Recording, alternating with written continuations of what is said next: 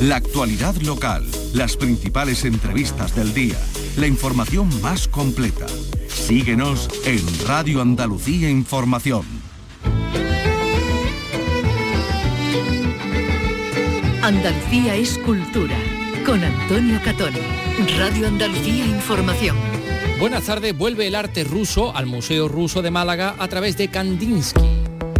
Con el convenio con el Museo de San Petersburgo suspendido tras la invasión de Ucrania, el Museo Ruso de Málaga presenta ahora la exposición que reúne nada menos que a tres genios de aquel país, a Kandinsky, a Chagall y a Poliakov. Páginas de vanguardia en la revista Bantien Siecle y en el Real Alcázar de Sevilla otra exposición los pilares de nuestra cultura, Oriente y Occidente, los códices iluminados, que se abre con una conferencia esta tarde sobre la astrología antigua. Según, la, según creían los astrólogos o hacían creer a la gente, eh, todo estaba determinado y ellos podían decirle cuál era el destino de ese niño en el futuro y se iba a dedicar.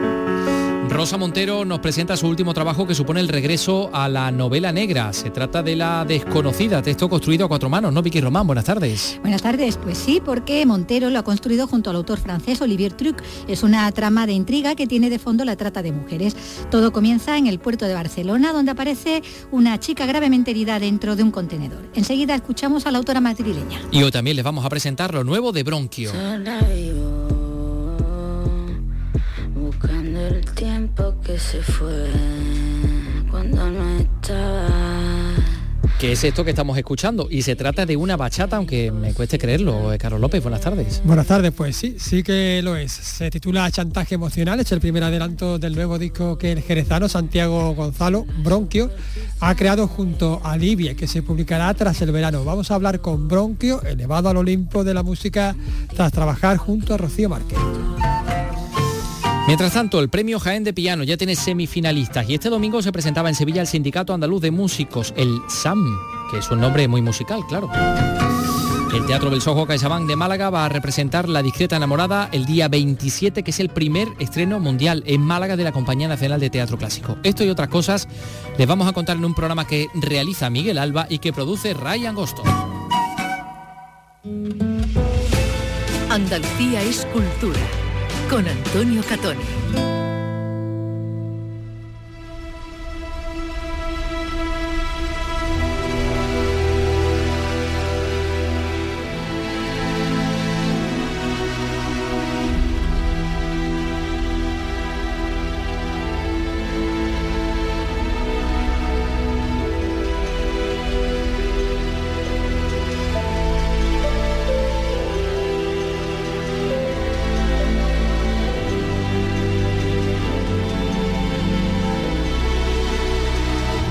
La escritora Rosa Montero ha venido a esta radio para presentarnos La desconocida, su eh, reencuentro con la novela negra que acaba de, de publicar.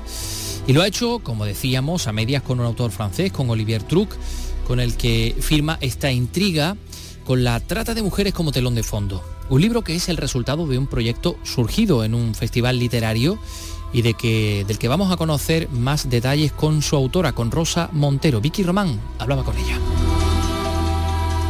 Hola Rosa, ¿qué tal? Bienvenida de nuevo. Muchas gracias Vicky, encantada de estar aquí. Bueno, la última vez que hablamos aquí de- del peligro de estar cuerda, ese, ese ensayo con esa parte también de ficción, Sí. contigo de protagonista, también incluso de una intriga. sí, Y, y ahora vienes, bueno, pues con esta novela negra. Eh, y, bueno, una novela, como se suele decir, a, a cuatro manos, ¿no? Porque es Exacto. una novela con Olivier Truc. Eh, un, bueno, fra- un francés, un escritor francés de novela negra, que, que, bueno, hemos- hecho esta especie de locura, esta especie de juguete que nos, que nos lo pidió un, un festival francés de la novela negra, que de Polar se llama, es un festival que está en Lyon. Entonces el año pasado a este festival, que es uno de los más importantes de Europa de novela negra, se le ocurrió la idea, buena idea, de que cada año iban a hacer una novela corta, porque son, Sí. eh, tiene 155 páginas, una novela corta escrita a cuatro manos con un autor o autora francés y un autor o autora del país invitado. Y este año ha sido España el país invitado. El festival se ha celebrado los tres primeros días de abril. Y eh, entonces en agosto del año pasado me, me- me pidieron que si quería ser yo esa española. con, con Olivier Truc, que le conozco porque compartimos la misma casa editorial en Francia, Netillé. Y yo ya le conozco desde hace 10 años, es un tío encantador y supuse, cuando me, me dijeron que era con Olivier, supuse que nos llevaríamos bien y efectivamente así ha sido, ¿no? Entonces ha sido una locura, ni él ni yo nos habíamos metido en esta, en esta cosa, ¿no? Pero si no sale por la idea del festival, ¿no? Si no sale por la idea del festival. Pero mira, sabes, es esa cosa que tienes, eh, como decía Oscar Wilde, ¿no?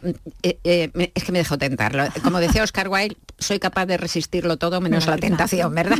Entonces, me pareció tan retador, ¿sabes? Porque en primer lugar, había que hacer ocho capítulos eh, alternos, escritos cuatro cada uno, ¿no? Pero tenían que ser, eh, uno escribía los impares y otro los pares. Eso te a decir, que había alternos. Así, eh, tenían, que ser, tenían que ser alternos. Entonces tenías que esperar a que a recibir el capítulo del otro para poder continuarlo, ¿no? Lo proponían un poco como un cadáver exquisito, ¿sabes? Ese juego surrealista, pero es que desde el primer momento nos dimos cuenta, Olivia y yo, que, que un cadáver exquisito es un absurdo para hacer una novela negra, que es lo contrario que... Claro, que tiene que, ir todo ahí, claro, milimetra para milimetrado, que todo ¿no? Tiene que estar todo... Bueno, entonces, pues eh, desde el primer momento pues nos pusimos de acuerdo para ir intentando, intentar ir desarrollando la historia y que tuviera algún sentido al final, ¿no? Así que... Casi un em, reto, ¿no? Fue un reto enorme. Luego, otra cosa tremenda del reto es que eh, lo tuvimos que hacer en tres meses y una semana. O sea, que había un tiempo... Porque teníamos que entregarlo a finales de noviembre para que pudiera estar el libro hecho, editado para, para, la fer para el festival. Con lo cual, tres meses y una semana, pero no solo tres meses y una semana, que ya es un tiempo absurdo de corto, sino que además los dos teníamos, Olivier y yo, teníamos una vida loca. Yo claro, una pasado, de compromiso ya. Bueno, el año pasado yo estaba en el año más loco de mi vida con este libro que tú has dicho, El peligro estar cuerda, que para mí es pues quizá el libro de mi vida y que he hecho una promoción como, como nunca, ¿no?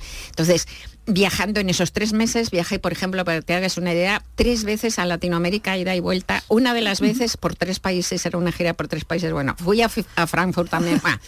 o sea, que es que estuve escribiendo de madrugada en, trenes, en aviones, hasta en, las colas de migración escribía. Aprovechado cualquier momento, ¿no? Fue un pelotazo de adrenalina, de tal calibre, tanto para él como para mí. Él, el pobre, su primer capítulo, porque yo hice los impares. La, la tú empiezas. Yo empiezo porque eh, el, tema era libre, solo que tenía que suceder en Lyon y, en, Barcelona. En Barcelona, sí, en Lyon porque, sí, en Lyon porque es, eh, es el, que de Polaris de allí y en Barcelona porque están hermanados en este caso con la, con la Semana Negra de Barcelona. Va. Aunque yo soy de Madrid, pero vamos, entonces, eh, yo fui la que la que ideó el, huevecillo, que el huevecillo del que el partimos, de sí, es eh, que en, el, en, un contenedor del puerto de Barcelona aparece una mujer eh, joven, atada, desmayada, golpeada y drogada, que la, llevan al, al, hospital y que resulta que ha perdido momentáneamente la memoria, no sabe quién es, pero aún así, aunque no sabe, no tenemos ni idea de quién es, por eso la desconocida, el título, suponemos que tiene una vida muy rara porque hace cosas extrañísimas, ¿no? que se parece a Bruna Husky ahí. Se parece a Bruna Husky, sí, un poquito. Bueno, ese fue el punto de partida. Y a partir de ahí ya desarrollamos la historia los dos a la vez, porque no sabíamos a dónde iba esa historia, ¿no? Entonces, como el, huevecillo era mío, pues yo hice el, el, primer capítulo el uno, y los y los impares. El 1, el 3, el 5 y el 7, ¿no? Y él hizo los otros. Y, también inventé a, la, desconocida y a la, policía, a la policía española, que es una inspectora de los Mossos de Escuadra, que se llama Ana Ripoll, y él inventó al policía eh, francés, que es Eric Sapori, que viene de Lyon, y a otros secundarios, hombres secundarios. Sí, sí, señal y demás. Y fue una cosa, bueno, fue muy divertido. ¿eh? Ha sido un juego muy divertido, porque una cosa fascinante era ver qué hacía él con mis personajes. Claro, cómo los movía, claro, los de él. Era fascinante esto, que no nos lo habíamos planteado ninguno de los dos, de repente esperar sus capítulos y ver qué les pasa, qué hacían mis personajes que yo no había, había decidido que hicieran. Que hicieran y ahora por donde tú vas a tener que continuar después, y, y, yo lo mismo con los suyos, intentamos ser respetuosos y tal. Y otra cosa curiosa que pasó, que tampoco lo... Pasaron muchas cosas mágicas, fue un viaje muy mágico. Eh, otra cosa curiosa que pasó es que tampoco nos lo propusimos, no, no hablamos de esto, nada, pero en cada, normalmente cuando tú escribes una novela que tiene 300, 400 páginas, te pasas un año antes pensándola, luego otro año, dos años escribiéndola. Tiene, cada libro tiene su ritmo, su ritmo interno y hay subidas, bajadas, zonas de meseta, de descanso y tal. Pero aquí no, había, no, podía ser así. Y como íbamos haciendo un capítulo cada uno, sin proponérnoslo, sin decírnoslo, eh, en cada uno de nuestros capítulos intentábamos meter un cráter, un momento de vértigo, de acción, de tensión, para dejarle esa patata caliente al, otro. claro. a ver, ¿cómo me lo resuelves ahora? con eso? Con lo cual, esto le ha dado al libro un ritmo alucinante, un ritmo vertiginoso que no tiene ninguno de que no un libro normal no tiene. Bueno, es un trabajo conjunto, el vuestro como el de esos dos protagonistas, los dos investigadores encargados del caso, ocupados de identificar, de proteger, de ayudar ¿no? a esa desconocida. Eh, tú te ocupas más de la parte de la investigación española, ¿no? Como está diciendo, con, la inspectora Ana Ripoll.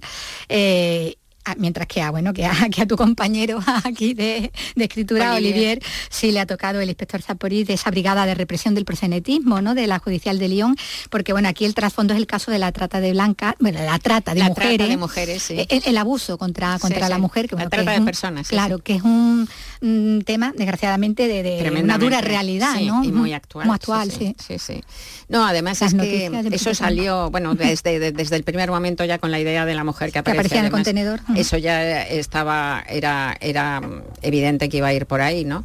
Lo que pasa es que no sabíamos y, no sabe, no sabe, la, no sabe hasta que termine, no sabe si se ni, Ni la propia protagonista sabe de dónde viene. No, solo eso, sino que el lector no sabe, ni nosotros sabíamos cuando empezamos a escribir si esa desconocida es una víctima o es un verdugo. un verdugo, que es, lo que es, claro. O sea, que ahí está todo por... A ella le da miedo saber incluso. Claro, está miedo de descubrir, cosas que no. Efectivamente, no está todo por descubrir, pero que era trata de personas, sí. Sí, y, que hay una persecución eh, a esa mujer, sí, Y eh, hay una hay una situación terrible ¿no? en el mundo y de hecho en, esta, en este fracaso que, que, es el fracaso de Europa con los desplazamientos masivos, ¿no? pues por ejemplo el enorme fracaso de Europa y del mundo con, la cuestión siria, ¿no? con todos los desplazados sirios que ha sido es el horror, pues eh, creo recordar que en esos desplazamientos ha habido han desaparecido 40.000 menores.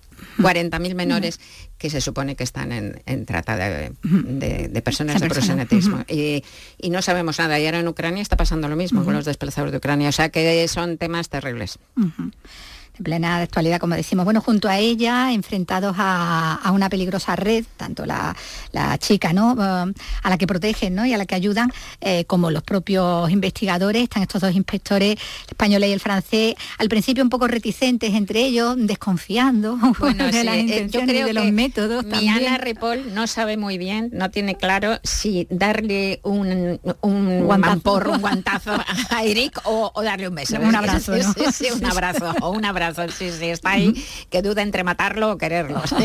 bueno, porque además en el caso del francés hay un asunto muy turbio que lleva a la espalda, de hecho, él ha propiciado hacerse cargo del caso, bueno, porque habla español, ¿no?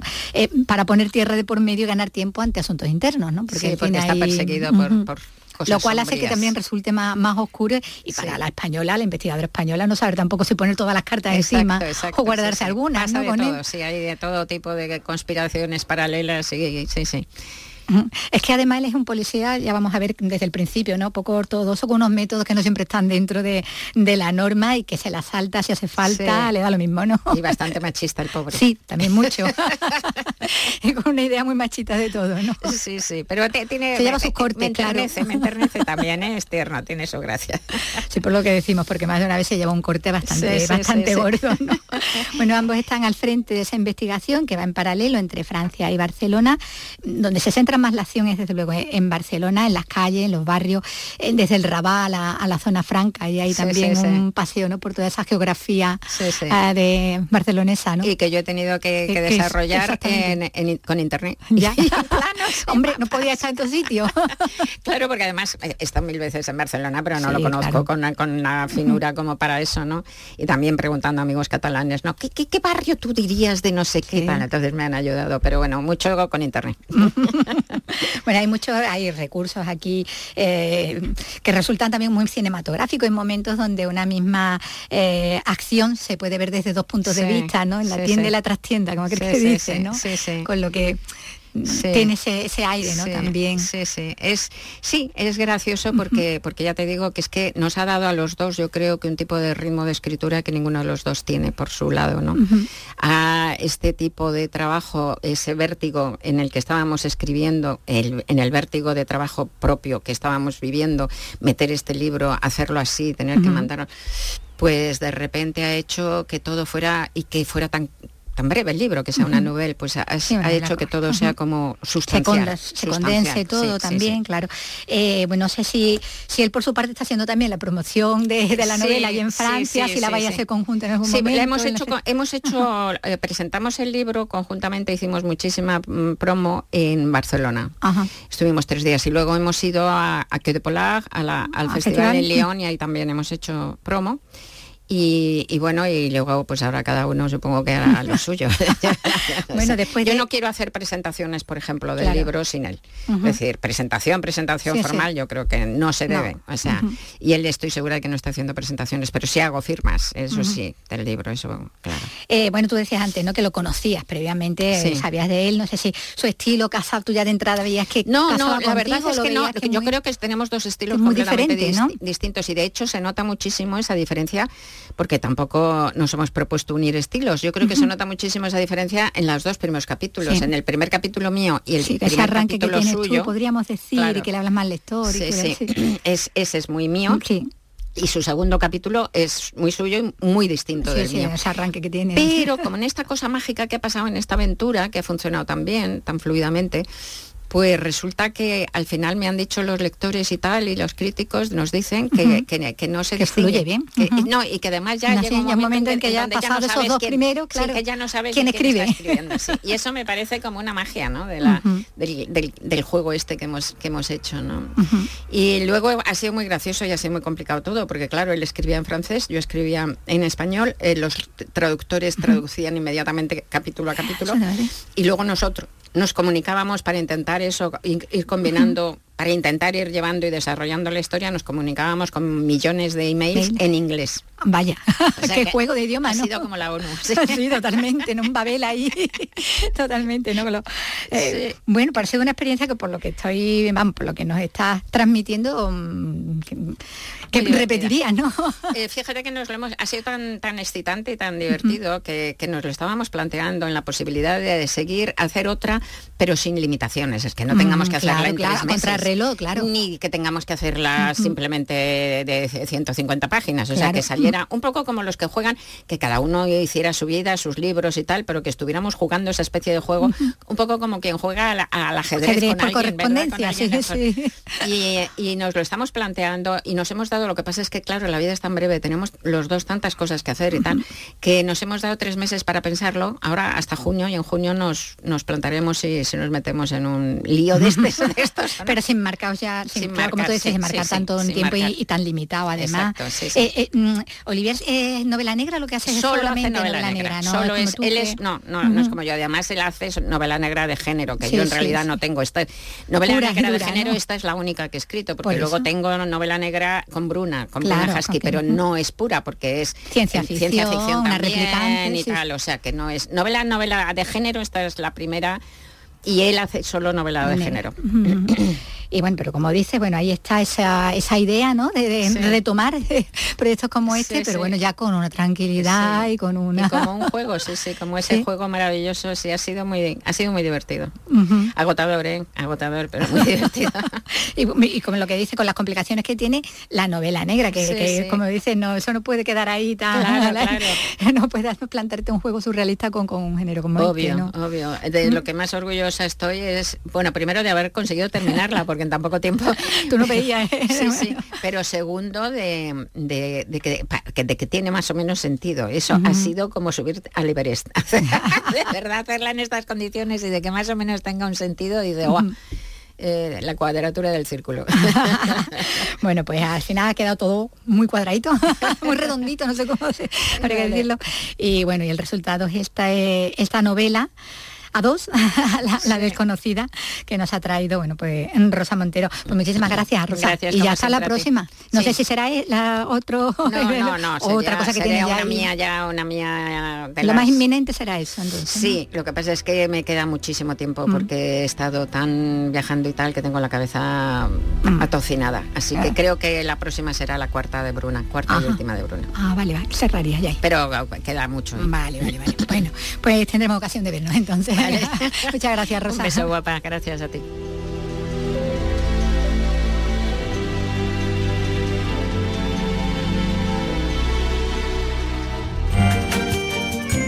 Andalucía es cultura, con Antonio Catoni. Los principales contenidos informativos del día de cada provincia están en Nocturno, en Radio Andalucía Información. Las mejores entrevistas de actualidad las tienes en el programa Resumen de la Medianoche, con los protagonistas de cada día porque son noticia. Nocturno en Radio Andalucía Información. Andalucía en local. De lunes a viernes, en la medianoche, con Beatriz Rodríguez. Radio Andalucía Información. Los toros los tienes en Carrusel Taurino. Hoy miércoles, desde la Real Maestranza de Sevilla, José Garrido, Álvaro Lorenzo y Alfonso Cadaval lidiarán reses de Santiago Domé. Sigue el festejo en directo en Radio Andalucía Información, con la narración de Juan Ramón Romero. Carrusel Taurino. Hoy, desde las 6 de la tarde, en Radio Andalucía Información.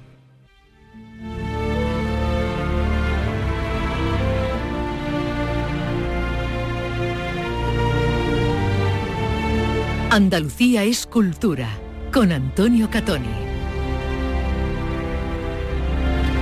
De dos exposiciones les vamos a hablar en los próximos minutos. La primera supone el regreso del arte ruso al Museo Ruso de Málaga. Ya saben ustedes que después de la invasión de Ucrania por parte de Rusia, pues se rompió ese convenio entre el Ayuntamiento de Málaga y el gobierno ruso para que vinieran las obras del Museo de San Petersburgo. Pero esta exposición de la que les vamos a hablar pues nos va a traer a tres grandes rusos, a Kandinsky, a Chagall y a Poliakov. Páginas de vanguardia en la revista Bantien Siècle, un homenaje a una de las publicaciones de arte más influyentes del siglo XX. Nos lo cuenta en Málaga Nuria León. La muestra reúne medio centenar de piezas entre litografías, silografías y portadas de una de las revistas clave en la promoción de los movimientos artísticos más vanguardistas durante tres décadas, de 1938 a 1951 Carlos Ferret, comisario de la exposición. gran papel que jugó es el de la difusión del conocimiento del arte y también eh, fomentó el coleccionismo de, quienes no podían eh, asumir a comprar una obra pictórica o escultórica de los grandes artistas del, del siglo XX. La exposición podrá visitarse en el Museo Ruso hasta el próximo 19 de noviembre. ¿Y otra exposición?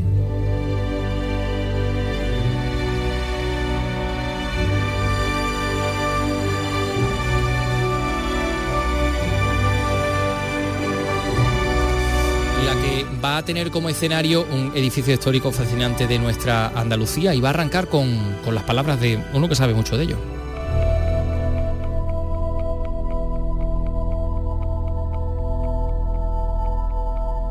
A las 8 de la tarde, aquí en el Real Alcázar de Sevilla, va a tener lugar la conferencia cuando los astros dictaban la historia, constelaciones y planetas del Tratado de Albumasar a cargo del especialista en astrología Aurelio Pérez Jiménez, que además es catedrático de filología griega de la Universidad de Málaga y que está con nosotros. Aurelio, ¿qué tal? Buenas tardes. Buenas tardes. Bueno, y realmente los astros mm, regían nuestros, nuestros mm, actos cotidianos, mm, eh, podían, digamos, determinar si yo me tenía que eh, operar o hacerme una sangría o, tener un hijo. Realmente no, eh, en la creencia de la gente, ¿no? La gente efectivamente creía que así era que regían desde el nacimiento hasta la muerte de las personas y también eh, los grandes acontecimientos históricos, guerras, epidemias, enfermedades, eh, todo ello, e incluso la actividad eh, comercial, la actividad médica, la, la educación, prácticamente lo regían todos, ¿no? De acuerdo, estaba regido por los planetas, de acuerdo con configuraciones especiales que tenían entre ellas y cada planeta tenía las características éticas y profesionales correspondientes a los dioses antiguos que regían esos planetas. O sea, el amor estaba regido por Venus, porque Afrodita, Venus era la diosa del amor, la guerra por Marte, porque Marte era, eh, Ares, Marte eran el dios de la guerra, eh, la vejez correspondía a Saturno, que era como el abuelo de los dioses. ¿eh? Y así sucesivamente. ¿no? Entonces, desde este planteamiento, eh, pues los astrólogos, viendo esas configuraciones, podían determinar si iban a ser un niño o una niña y si nacía un niño bajo la influencia de un eh, astro masculino pues iba, iba a ser más varonil, si era una niña, esa niña iba a tener una tendencia eh, masculina, etcétera, ¿no? O sea que según, la, según creían los astrólogos o hacían creer a la gente, eh, todo estaba determinado y ellos podían decirle cuál era el destino de ese niño en el futuro y a qué se iba a dedicar. Aurelio, eh, pongamos por caso que estamos en el siglo XI y que usted es nuestro, nuestro astrólogo y yo soy el jefe de este poblado. Quiero invadir el poblado de al lado. ¿Cuál sería el tiempo más propicio? Pues ya dependería de que, por ejemplo, Marte, el planeta Marte, estuviera en un signo como es Aries o es Escorpio, en el que ese planeta se encontraba más a gusto, porque ellos habían hecho una, una distribución de los signos del zodiaco entre los planetas, el Sol y la Luna, y a Marte le corresponde en esa distribución que se llama la doctrina de la casa o los domicilios, le corresponde Aries o, Escorpio. Si está en configuración positiva eh, con Saturno, que es otro planeta maligno, ¿no? Pues entonces la guerra va a venir estupendamente. Ah, bien, bien, entonces es buen día, buen día. Bueno, si quiero tener un heredero, quiero me, me, toca tener un hijo varón porque este reino lo tiene que heredar alguien. ¿Eso cuándo sería el mejor momento, digamos, para procrear? Pues el mejor momento, bueno, existe la procreación y el nacimiento, ¿no? Hay doctrinas de los astrólogos donde contemplan ambos aspectos, ¿no? Entonces un buen momento pues sería que Júpiter, que es un dios positivo y que representa la realeza, estuviera en su casa, que sería pues Sagitario o Piscis, y el sol estuviera en Leo, que Leo es el signo que representa también la realeza y el sol representa igualmente el, rey porque está en el centro de los círculos planetarios. Entonces, pues eso sería un buen momento, que el, por Oriente estuviera saliendo en ese momento lo que llaman los astrólogos actuales ascendente, que los astrólogos antiguos es lo que realmente llamaban horóscopo, ese, esa casa o ese lugar ahí estuviera situado cualquiera de estos dos Qué curioso, planetas. Estos dos planetas. Por ejemplo, tengo dolor de cabeza y bueno, en esta época, en el siglo XI en el que nos encontramos, creo que la, solución principal sería una sangría, pero claro, ¿cuándo me hacen a mí la sangría? Sí, eh, bueno, se hace la sangría porque el concepto de medicina antigua que viene desde Hipócrates hasta el siglo XVIII, no, estamos hablando de un periodo muy largo, eh, la enfermedad se produce por un desequilibrio de los cuatro humores que constituyen la salud esos cuatro humores pues son eh, la flema, la sangre, la bilis negra que viene del bazo y la bilis amarilla que viene del hígado, la sangre del corazón y la flema que sería del cerebro. ¿no? Entonces, el equilibrio de esos cuatro humores representa la salud. Si uno se altera, entonces según la creencia de esta medicina antigua, viene eh, la enfermedad. Forma de restablecer el equilibrio, pues mediante la sangría, que hace que el exceso, por ejemplo, de sangre que hay en el, en el cuerpo eh, se disminuya. equilibrarlo todo. Y vuelva a equilibrarse. Pues bien, los astrólogos se apropian esta doctrina y dicen, como eh, el cielo es como un gran hombre cuya cabeza es Aries, porque empezaban siempre el cómputo de los meses por Aries, ahora estamos terminando Aries, ¿no? Mañana, pasado mañana, mañana o pasado mañana empieza el siguiente, que es Tauro. Pues por ejemplo, hoy, que es Aries, si la luna está en Aries, hay que esperar a que entre Tauro ¿eh? para hacer la sangría en este, en este órgano, ¿no? en esta parte del cuerpo, porque bueno, entonces ya está, pues, tendremos que esperar a que, que, empiece, que empiece Tauro. Digo yo, eh, señor Aurelio, que usted verá en la televisión a muchos astrólogos de estos del día de hoy que plantean sus historias, no, pero esto no sé qué, pero usted los cazará al vuelo, ¿no? bueno, yo he asistido a algún congreso también de astrólogos y me han preguntado, yo básicamente pues le cuento lo que es la historia de la astrología, porque... ¿Usted no cree en ella? No soy astrólogo, no soy astrólogo y tengo mis dudas también sobre la realidad de esto, ¿no? Eh, pero a ellos sí, y pues, el cerebro no está tan desarrollado que nunca podemos decir de este agua no beberé, ¿no? Pero en principio eh, ellos han incorporado prácticamente casi todo el sistema astrológico actual y que ellos manejan viene de la antigüedad.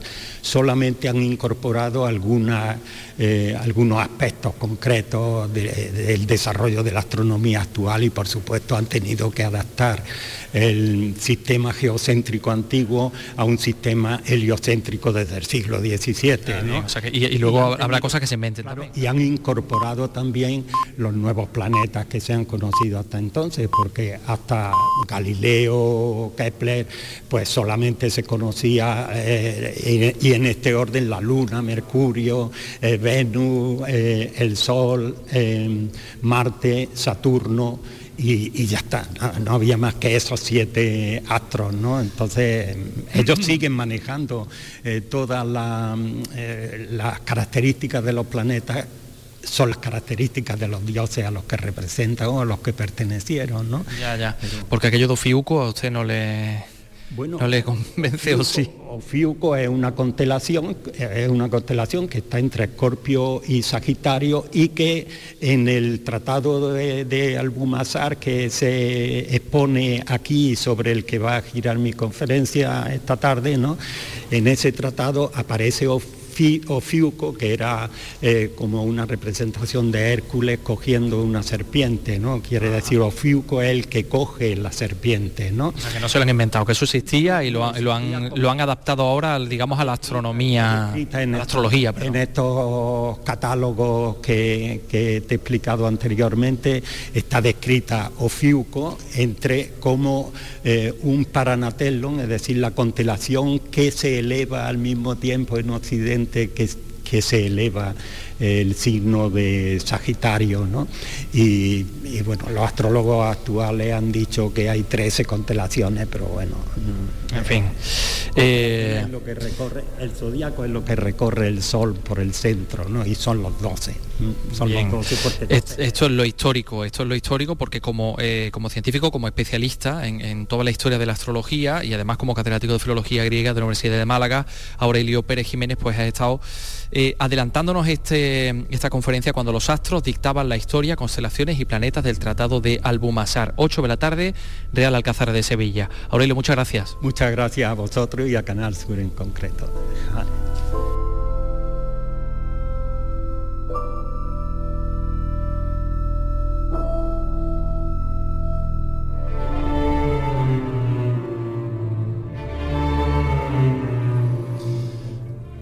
Pues vamos a hablar de, patrimonio también, en concreto de la iglesia de San Miguel de Jaén, eh, una iglesia en la que trabajó Andrés de Vandelvira, que de hecho cobró 22 reales por ampliarla.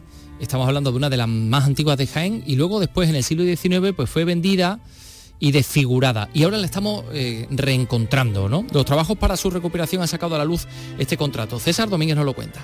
De la iglesia de San Miguel se sabe que existía en el siglo XIV y que se mantuvo en pie hasta el XIX. Vendida en 1874 durante la desamortización de Madoz, fue demolida y absorbida por otras edificaciones. Ahora el Ayuntamiento de Jaén trata de recuperarla. En las investigaciones que acompañan a los trabajos se ha constatado que Andrés de Vandelvira diseñó su ampliación y que cobró por ello 22 reales en 1559. Alejandro Romero, el archivero municipal, encontró el dato en el libro de fábrica de la obra. Tras digitalizar los libros que se encontraban en el Archivo Histórico Diocesano de Jaén, a partir de ahí hemos comenzado la labor de transcripción de los mismos. Y en esa labor de transcripción, pues no apareció el dato de este pago por realizar una traza para ensanchar la iglesia que se le realiza por parte del mayordomo de esta iglesia al arquitecto Andrés de Vandelvira. El dato no es menor. Vandelvira ya trabajaba en la construcción de la Catedral de Jaén contratado por la diócesis, pero también realizaba trabajos en otros edificios de la provincia. Vicente Barba, arqueólogo del Ayuntamiento de Jaén. Él ya estaba trabajando en la Catedral de Jaén, él ya vive aquí en Jaén y cobró por hacer el diseño de esa ampliación de la iglesia, ¿no? con lo cual nos habla también de ese artista ¿no? que tuvo que ser Andrés Vandelvira, esa figura importante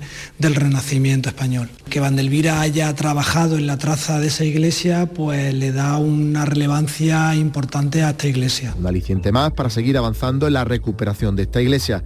Por cierto, como curiosidad, su ampliación costó en total 227.000 maravedíes.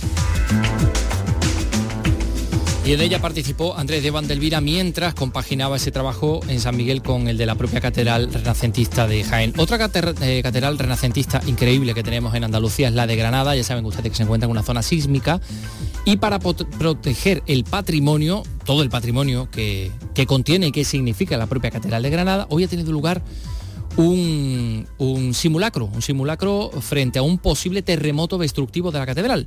Eh, ahí se encuentra Jesús Reina todavía. Jesús, ¿qué tal?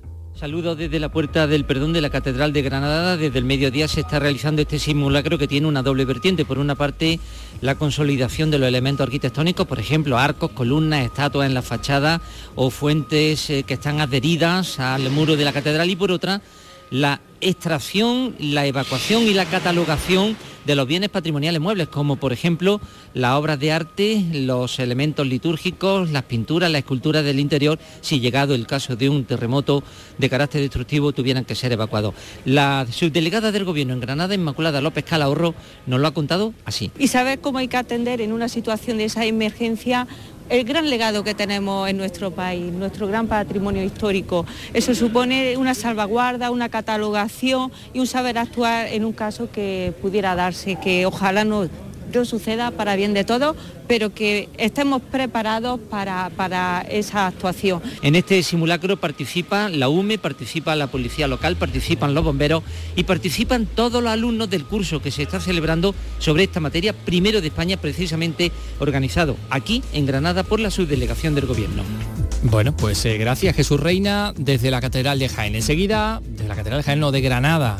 Enseguida digo yo que vamos a hablar del premio Jaén de piano. Son las 3 y 36. Andalucía es cultura con Antonio Catoni.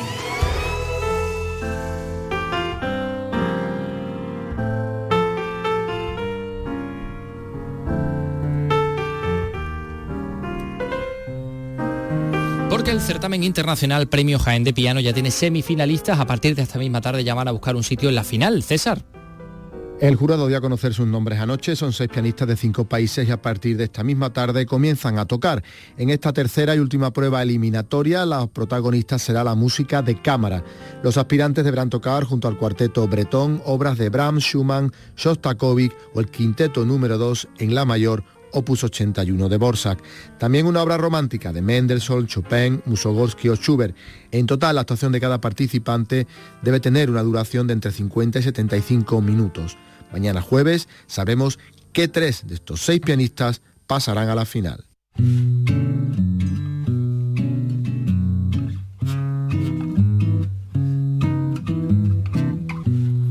Y esto es lo nuevo de Bronquio junto a Livia, tema en clave de bachata titulado Chantaje Emocional.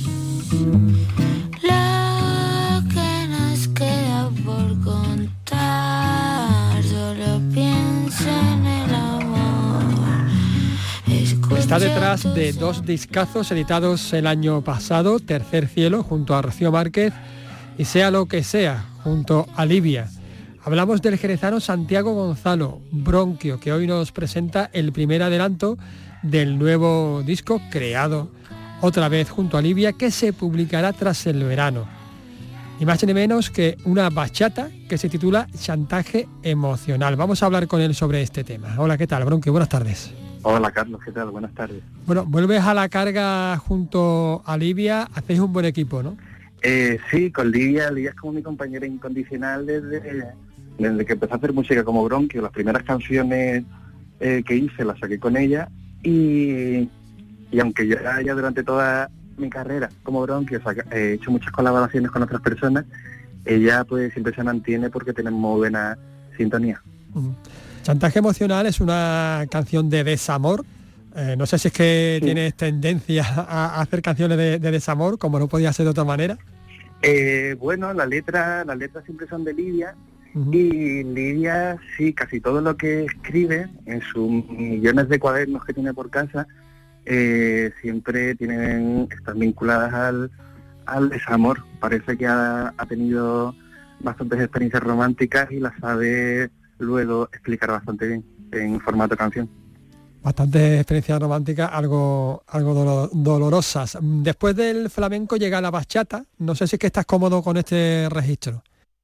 Sí, eh, es verdad que con, con los ritmos así más folclóricos, en este caso eh, latino, porque bachata, bueno, no deja de ser un ritmo latino, me siento cómodo porque hay como una suavidad y una contención, por, otra, por un lado, por otro también eh, me apetecía probar otros ritmos distintos que no fueran el 4x4 clásico de las canciones pues más eh, vinculadas al pop o al club, que es bombo caja, bombo caja. Y bueno, tampoco teníamos, tampoco había una predisposición para hacer una bachata. Yo estaba con Lidia, Lidia me enseñó la letra, la empezó a canturrear y de manera espontánea salió el ritmo de bachata, vamos, nos dimos que, era, que nos dimos cuenta que era una bachata, entre comillas, cuando la canción la teníamos más o menos producida. Eh, de todas maneras, no es la primera vez ¿no? que, te acerca o que os acercáis a los ritmos sudamericanos, a los, ritmos latinos, porque eh, lo que estábamos escuchando, lo que más aprendimos del anterior disco, pues tiene estos aires brasileños, ¿no? Como de bossa. Eh, sí, sí es verdad que la de que fuera una esa canción en un principio, la de lo que la aprendimos, la que ha sonado antes, en principio era una canción súper radera, vamos, hay una versión eh, casi de drama and bass de esa canción, que no tiene nada que ver, es como lo opuesto, pero fue a Lidia a la que se le ocurrió pasar a, a brasileño. Y a mí me pareció buena idea, vamos, todo lo que me dice Lidia siempre lo tengo en cuenta y lo solemos llevar a cabo. Y sí, a ver, es verdad que por un lado que nos gustan, nos gusta la música eh, sudamericana y después también por otro, como es verdad que es algo que no podemos escapar, que el ritmo latinoamericano es algo que está muy presente ya en, nuestra cultura diaria, en el mainstream, está por todos lados, entonces pues claro, queriendo o sin querer, al final nos acabamos empapando de ella y las canciones nuevas que vamos haciendo pues van saliendo pues con lo que tenemos en los oídos puesto todo el día. Y en este caso pues verdad que bachata, pues han salido hace poco varias bachatas, Rosalía sacó una bachata, se gana también, el yo qué sé, pues teníamos como ese ritmo de alguna manera presente en el inconsciente y, la manera de componer la canción pues, pues apareció por, por ahí. Esta es una de las sorpresas que nos depara tu nuevo, vuestro nuevo disco. Eh, ¿Qué otras sorpresas habrá? ¿Habrá alguna colaboración? Pues hay una posible colaboración lo que pasa es que todavía está por cerrar y em, que bueno, que sería en una, en una rumba, que es un registro que ya cuando hicimos Lidia, Rocío y yo, la canción de mí, del disco de Tercer Cielo, nos sentimos muy cómodos en ese registro y seguramente ahí vuelve a haber otra colaboración.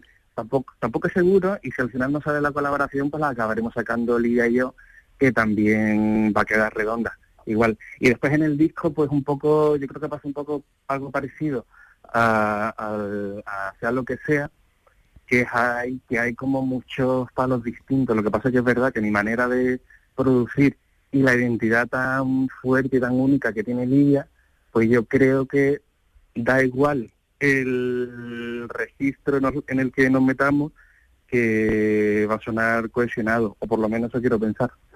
Seguro que sí, como en sea lo que sea, otro discazo, por cierto. Bueno, pues si, te parece, eh, nos vamos a quedar ya con vuestro chantaje emocional, vamos a disfrutar, vamos a escuchar por primera vez aquí en Canal Sur Radio. Muchísimas gracias por atendernos. Muchísimas gracias a ti, Carlos. Un abrazo. buscando el tiempo que se fue cuando no estaba. Mira y pienso que es imposible querer.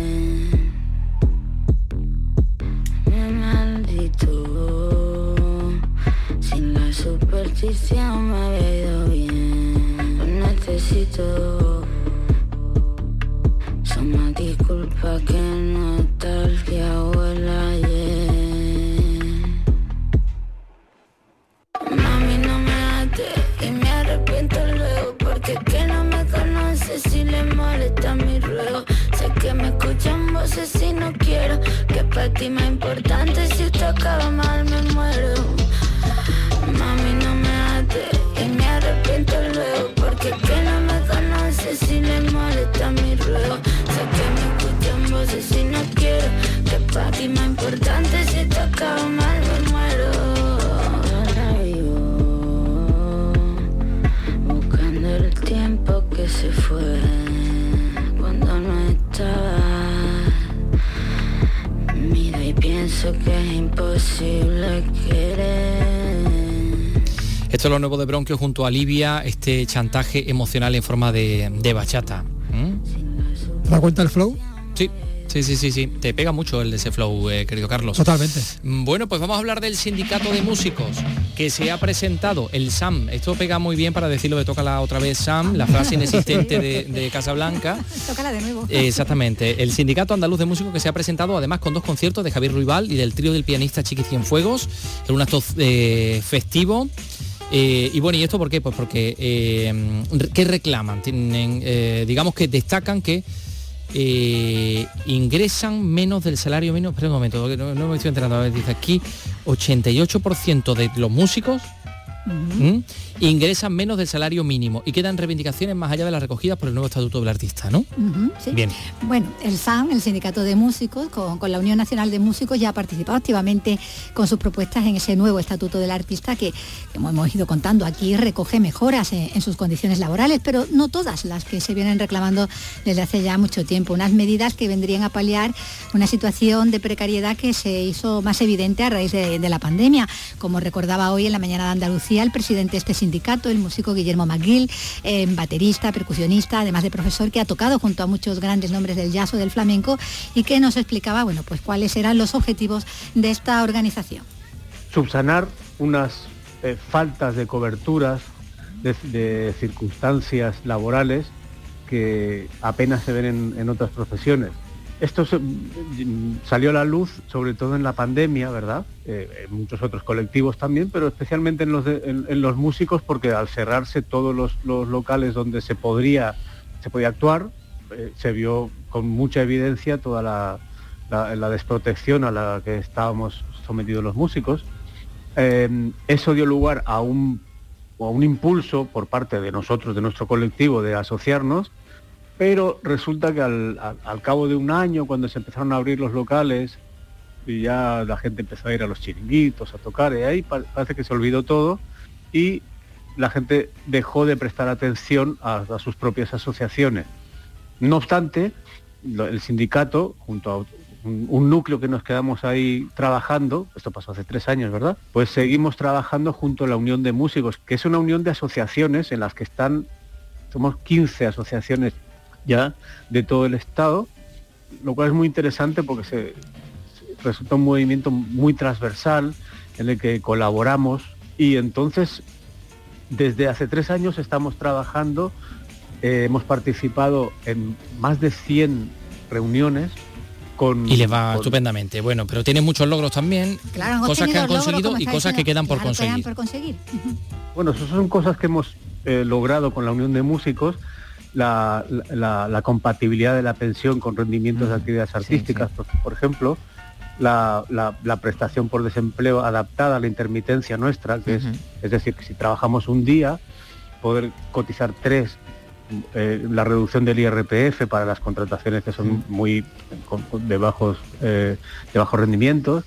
Y, y bueno la- lo que es- lo- el, el- el capítulo que nos queda por, por resolver es el de el de autónomos y los músicos al contrario que por ejemplo los actores que, mayoritariamente muy muy mayoritariamente trabajan por cuenta ajena dentro de los músicos hay eh, el perfil de autónomo es muy común Hay muchos eh, músicos que trabajan, eh, pues digamos, en esta, dentro de esta categoría. Así que hace una llamada a los músicos andaluces para unirse en este empeño. Un libro de la periodista y activista Lidia Cacho que se presenta esta tarde en la Fundación Cajasol de Cádiz. Rebeldes y libres y el feminismo no es de todas, no es de ninguna. Ana Candón. Con este libro, Lidia Cacho da voz a un colectivo sobre el que se habla mucho, pero al que se escucha poco. Son las mujeres del mañana, niñas y adolescentes de hoy.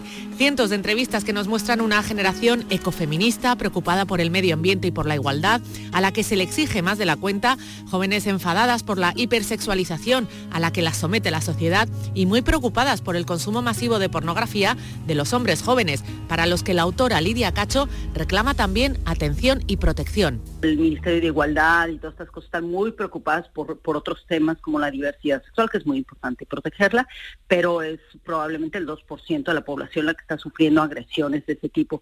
En cambio, los niños varones son la mitad de la población y ellos los tienen absolutamente ignorados y no hay inversión pública en el cuidado y la educación y la protección, y digamos que la integridad de, emocional e intelectual de los niños varones. Lidia Cacho continúa así su lucha en defensa del feminismo y los derechos humanos, la misma lucha que la ha llevado a ser exiliada en nuestro país en 2019 tras ser perseguida y secuestrada en México después de destapar una red de pederastia y prostitución infantil con varios mandatarios implicados. Lo va a presentar esta tarde a las 7. Recordamos Fundación Cajasol de Cádiz. Esta musiquilla, musiquilla, bueno, musicaza, ¿no? Que es la de Lorenz de Arabia, nos eh, lleva a pensar que tenemos invitados. Sí, porque esta noche llega cine clásico a nuestra televisión. Kerry Grant, eh, en el ciclo dedicado a Kerry Grant, y Paco Gómez Zayas ha venido aquí para profundizar en esta nueva comedia, El Solterón y la Menor. La gente piensa en el arte como algo disecado. No nos engañemos. El verdadero arte tiene mucho que decir a todo el mundo. El arte une a las masas de todas las edades, de todos los países. Es muy guapo. Supongo que sí. Para su edad. Bueno, está Kerry Grant dando una, una charla a los estudiantes y está una de ellas, Shirley Temple, eh, bueno, quedándose un nubilado viéndolo como un caballero de armadura reluciente. es verdad. en ese momento, bueno, y aquí está Paco Gómez Zayas para hablarnos, hola, ¿qué tal? Que hay buenas tardes. De esta comedia, comedia romántica, que ya ha empezado ahí con esa disertación sobre el arte, porque el protagonista, bueno, al que da vida, el personaje al que da vida a Kerry Grant es un, es un pintor que está pintando Sí. escenas norteamericanas. Sí, es que no, es tanto un profesor de historia del arte como es sobre todo un pintor, Un con lo cual no solamente tiene para los adolescentes y en particular para las adolescentes la imagen así de hombre maduro pero muy bien conservado Claro, y muy tirón. atractivo y muy Grant no solamente eso sino que luego además tiene ese punto así como bohemio eh, fuera de las normas una persona pues eso lo que se ha dicho siempre un artista. Que va al margen de las normas sociales. Sí, pues de hecho llega tarde un juicio porque no lleva el Mm. reloj tampoco. Y en ese juicio es donde conoce a, a, a Mirna Loy, el personaje de Mirna Loy, que es a la sazón la hermana mayor de esta chica adolescente a la que da ya Shirley Temple. Shirley Temple la menor, el solterón obviamente, pues Cary Grant, ¿no? Aquí siguiendo el título, se crea ahí ese triángulo, ¿no? Entre estos personajes, ¿no? Es una de las, de las comedias mm, quizás más divertidas y además eh, de las menos ingenuas que, que se hicieron en este periodo, a pesar de que tenía un tratamiento así como para toda la familia. Era una película que se estrena en 1947, en la que Cary Grant, que había sido un gran valor en la comedia americana en los años 30, con títulos como todo el mundo recordará, como La fiera de mi niña, La vícara puritana, eh, Historias de Filadelfia y demás. Eh, llevaba unos años seguramente el, ambiente que se crea en el mundo, ¿no? con, con la guerra, ¿no? con la guerra mundial, eh, hace que bueno, eh, aquel tipo de comedias pues resultaran un poco contraproducentes. ¿no? Eh, entonces Cary Grant hizo películas de guerra como Destino También. Tokio, hizo películas de suspense como algunas con Hitchcock, Encadenados, hizo una biografía, de, bueno, una biografía que no era muy rigurosa, la, la, de Cole Porter, Porter, ¿no? sí. En Noche y Día, ¿no? Noche y día, que, Que aquello, nada, bueno, lo aquello contaban una vida de Cole Porter que, en fin, Que no. no. se la creyó nadie. Y, y, bueno, había también algún drama, como Un corazón en peligro, por el que estuvo eh, nominado al Oscar. Eh, pero bueno, eh, ya era hora de, que volviera a recuperar comedia, ¿no? claro. a, la comedia y fue con esta. Y luego a esta pues le siguieron la que veíamos la semana pasada, Los Blandis ya tienen casa, y La novia era él y muchas otras. Aunque sí es verdad que ya a partir de ese momento pues alterna eh, las comedias con otros géneros. Cosa que por otra parte también había hecho desde el principio. Sí, lo que pasa es que era muy parece... versátil, ¿no? Sí, lo que todo. pasa es que mm, siempre cuando uno lo ve, eh, lo que más recuerda son las comedias, Claro. porque es que realmente quizá para brilla. la comedia y para un determinado tipo de comedia, como aquellas que se hicieron en Hollywood en una determinada época, no hubo otro como él. Claro, Con ese hecho, Mm. poder de seducción, ¿no? Que tiene, ¿no? Sí, de hecho presencia. Howard House lo dijo, el mejor actor para mis comedias. Lo dirigió mucho, lo dirigió en La fiera de mi niña, en Luna Nueva, en La novia era él, en Me siento rejuvenecer. Y en una película que no es propiamente una comedia, aunque tuviera algún momento de humor, como solo Los Ángeles tienen alas. Y, además creo que lo quiso dirigir también en su juego favorito, pero, él dijo que ya estaba un poquito mayor y, al final fue Roy Hudson.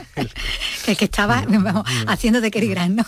lo que podía no de Kerry Grant. Bueno, sí, hay una película, creo que es con Bar Reynolds, no sé si es esta de los caraduras o algo así, que hay un momento en que él está conduciendo en un coche, lo para un, agente de, de, la policía y entonces él se pone a hablar con él con, unos una determinada gesticulación. Bar Reynolds dice, me está imitando a Kerry Grant. y dice él, no, estoy imitando a Ross Hudson cuando imita a, Kerry Grant. Su juego favorito. bueno, pues ahí tenemos a, como decimos, este trío. Ah, no, no, este era, no, era, Ross Hudson, era Tony Curtis. Estoy imitando a Tony ah, Curtis cuando imita a, a, Kerry Grant. Pero bueno, realmente podía haber valido para cualquiera de los dos. Pero como decíamos, ahí está ese, ese trío, ¿no? Mm. De Eh, Kerry Grant. Y mm. bueno, Chile Temple, uno de esos papeles ya no de niña, ya había sido mm. la niña prodigio, la novia de América, ya aquí estaba más crecidita, bueno, tenía 19 años, aunque encarna un personaje más, más jovencito. Sí, una Se supone de unos 15, 16. Sí, una perfecta adolescente. Y bueno, Temple cumplió un poco esa especie de maldición o de fatalidad que tienen todos los niños prodigios. Cuando crecen. Los niños prodigios, como se conviertan en verdaderas estrellas, luego difícilmente. Otra cosa es que, bueno, que sí que destaquen un poco, ¿no? le pasó a Natalie Wood, le pasó sobre todo a Elizabeth Taylor, pero, pero no llegaron a, tener así una consideración de estrellas. Y luego es verdad que algunos, siendo niños prodigios, pues luego han hecho una carrera muy longeva, ¿no? El caso de Mickey Rooney, pero Mickey Rooney mm, no, tampoco llegó nunca, después ya de mayor, a tener la popularidad que tuvo, claro, cuando era jovenzuelo, ¿no? Era un niño.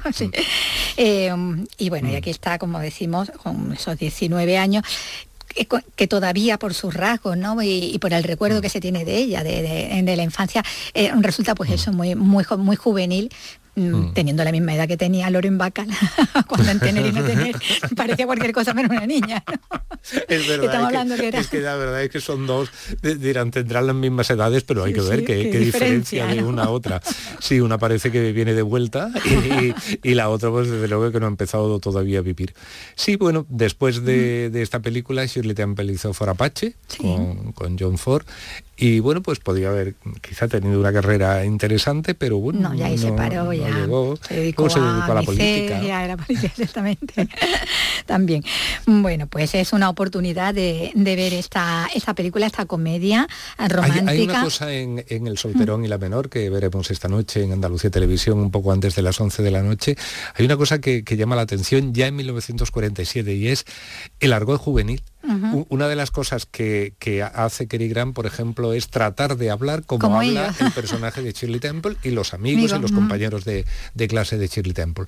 Y, es curioso, ya en el año 47 ya había e, esa cosa, ¿no? Esa diferencia, claro. Será, será fundamental, ¿no? Entre los jóvenes rebeldes de los años 50 y sí, ella le habla de sus pantalones vaqueros, ¿no? No, pero son una serie de palabras, una serie de... Sí, sí, el argot, como dice. El argot juvenil. que, es verdad que además cambia mucho, ¿no? Porque claro, las cosas que se decían en los años 60 y 70 no son como ahora hablan los jóvenes de, hoy, pero bueno. Sí, pero hace su retrato, ¿no? De, ese momento que estamos hablando de 1947, ya al término de la, mm. de la Segunda Guerra Mundial y cuando ya se está mm. empezando a, caminar hacia, hacia un cambio. Bueno, pues es una película, una comedia para divertirnos esta, esta tarde, esta noche, y mm. ya, bueno, volveremos contigo a final de semana con otra de tono muy distinto. Cuando tú quieras. Espero bien. Venga, chao. Sí, sí, que me he enterado yo que es la, las sandalias del pescador, El viernes. bueno, ya, ya hablaremos, que tendremos tiempo de hablar de, ello. Nos vamos a despedir con la música de Ariel Roth, que nació en Buenos Aires, Argentina, hace 63 años, tal día como, como hoy, que llegó a España en el año 76, donde fue miembro de Tequila y en el año 90 nació el grupo Los Rodríguez y formó parte de él junto a Andrés Calamaro, Germán Vilella y el Estequila Julián Infante. Y ahí escribió rock and roll en España. Lo festejamos escuchando pues una canción de esta época de Los Rodríguez, esta Milonga del Marinero y el Capitán. Y con ella pues nos vamos, regresaremos mañana a las 6 de la tarde. Carlos López, mañana de Estero, Vicky Román, hasta mañana. Saludan también eh, don Miguel Alba y don Ray Angosto y aquí un servidor Antonio Catoni. Adiós ese cuerpo y esa promesa.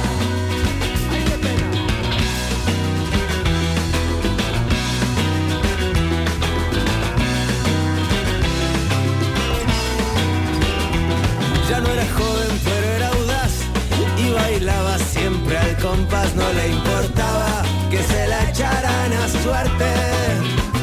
Llegó la noche, llegó el champán, llegó la hora de la verdad y esa apuesta al final la ganó la muerte. Fue por una rubia loca que bailaba sola hasta el amanecer. Y se movía pero también que fue mirarla y fue perder. Todo por ese cuerpo y esa promesa